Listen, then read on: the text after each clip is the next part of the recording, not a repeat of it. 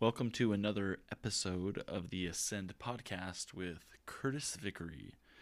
Today, in episode three, I want to share with you a story. I recently went on a vacation with my wife and kids, and any of you that have ever gone on a vacation or a trip of any kind with your family know that it can be stressful. Um, the preparation to make sure that everyone has everything that they want, they might want, or may need can often seem like a chore. And to be honest, like it seems sometimes like you're bound to fail at it. Um, I know I'm pretty lucky. My wife, she's really good about like packing clothes, shoes, underwear, swimsuits, all the things for all of her little girls. And like I'm positive, even in the little experience I've had in just like overnight things, that like I get the wrong dress or the wrong shoes or the wrong hair clips. And if I were in charge of all of that stuff for a vacation, then it would probably just create more stress or other hyper emotional moments when they figured out that dad packed instead of mom. So, on top of all of that prep work that you have to do, you usually, generally speaking, travel somewhere away from your home. Uh, oftentimes, people travel in a car. We traveled in a car, and if you're a if you're a parent, you've probably had questions or thoughts like this go through your mind while you're traveling. Things like, why can't the kids just get along? Like they argue over the dumbest things. Why do they whine so much? Again, usually over ridiculous things. And why does my five year old seriously never run out of questions about anything and everything? Like, she never runs out of questions, and it drives me bonkers sometimes. Even though I love her, drives me bonkers sometimes. Or if you're the kid in the situation, again, not the parent, but the kid in the situation in the car, you may be thinking about, like, why are we going to this place? Uh, sometimes kids don't have a choice to go. So, like, I don't even want to go there.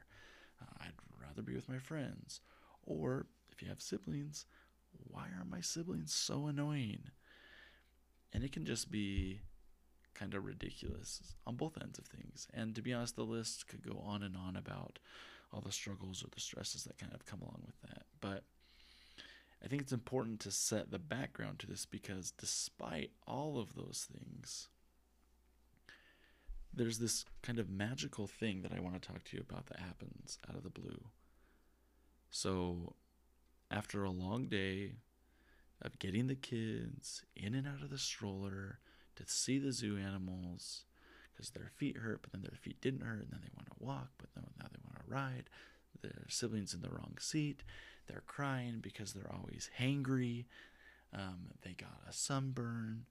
Uh, on the car ride back, it's hot outside. The AC's not working anymore. Uh, you finally get them something to eat, which was an argument, and then you get them like out of the bathtub and into their pajamas, and finally they're laying down, watching a movie way past their regular uh, bedtime, eating some popcorn, and curled up under a blanket on the ground. So all that's happened, and you're sitting on the couch next to your spouse, and you see all this in front of you, and it just hits you. And for me, this is what hit me. I had this moment of just overwhelming love and gratitude for my little girls and that I'm their dad. And I had that despite that, honestly, I was hot, I was stinky, I was tired, and I didn't want them to talk back to me for the millionth time that day. And still, despite all of that, I didn't want to be anywhere else or with anywhere else right there in that moment. I felt this deep love and I had a peace. I was completely zoned out to the movie. And I remember I just inhaled and exhaled slowly through my nose and said in my mind, I wish this moment could last forever. And then within probably 15 to 30 to 30 uh, seconds of that, the moment was gone. And I believe that every single person has moments like this throughout their life. It doesn't matter how old or how young you are, we all have these moments where it almost seems to an extent like we almost have this out of body experience where everything else just pauses and freezes and we're so hyper focused and in tune with the moment in ourselves that we don't see anything else. And what this is called is savoring. So, savoring in positive psychology has been described as the capacity to attend to, appreciate, and enhance the positive experiences that happen in one's life.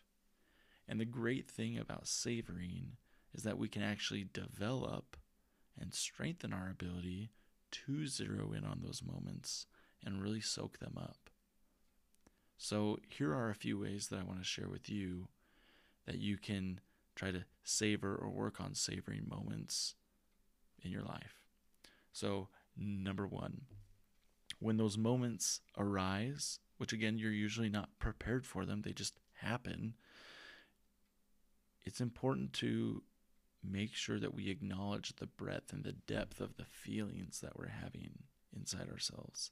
Now, that sounds like maybe a long analytical process, but that all happens within just a few seconds. It's just taking the time to acknowledge I'm having a moment to an extent. Okay. Like knowing that we're doing that and being able to um, acknowledge that to ourselves is important.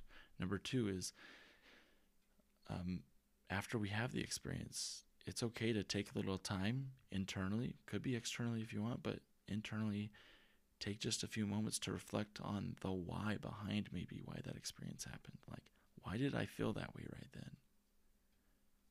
Uh, what does that mean for me?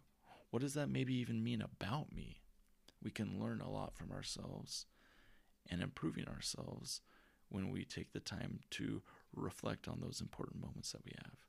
Number three, don't be afraid to share with someone what your savoring moment was and why it was important to you. Uh, number four, maybe you're really not into sharing those things up front or with people. And so, if that's not maybe your thing, maybe write it down in a journal, write in a blog if you feel comfortable that, that way. Record a voice, goodness, I can't talk. Record a voice memo. okay, there's an avenue for any of you out there to be able to, again, take the time to reflect so you can understand it more deeply. And then this last one is going to seem a little bit counterintuitive, but don't focus on why it couldn't last longer. You know, the irony of the power of the moment is because of how short and powerful the moment is. And allowing that to happen, and that's what makes it partially so beautiful is that it's unexpected and you just have this experience. And so I challenge you, you know, to try and implement one of the suggestions uh, shared. You know, they they all are things that you can do not only to increase the experience of savoring, but can also heighten your awareness of those moments so you are more in tune when they happen again. And I know that this will bring and can bring an added measure of joy, of happiness, of positivity, and even a peace in your life. This has been another episode of the Ascend podcast. Keep climbing each day and join me again next time.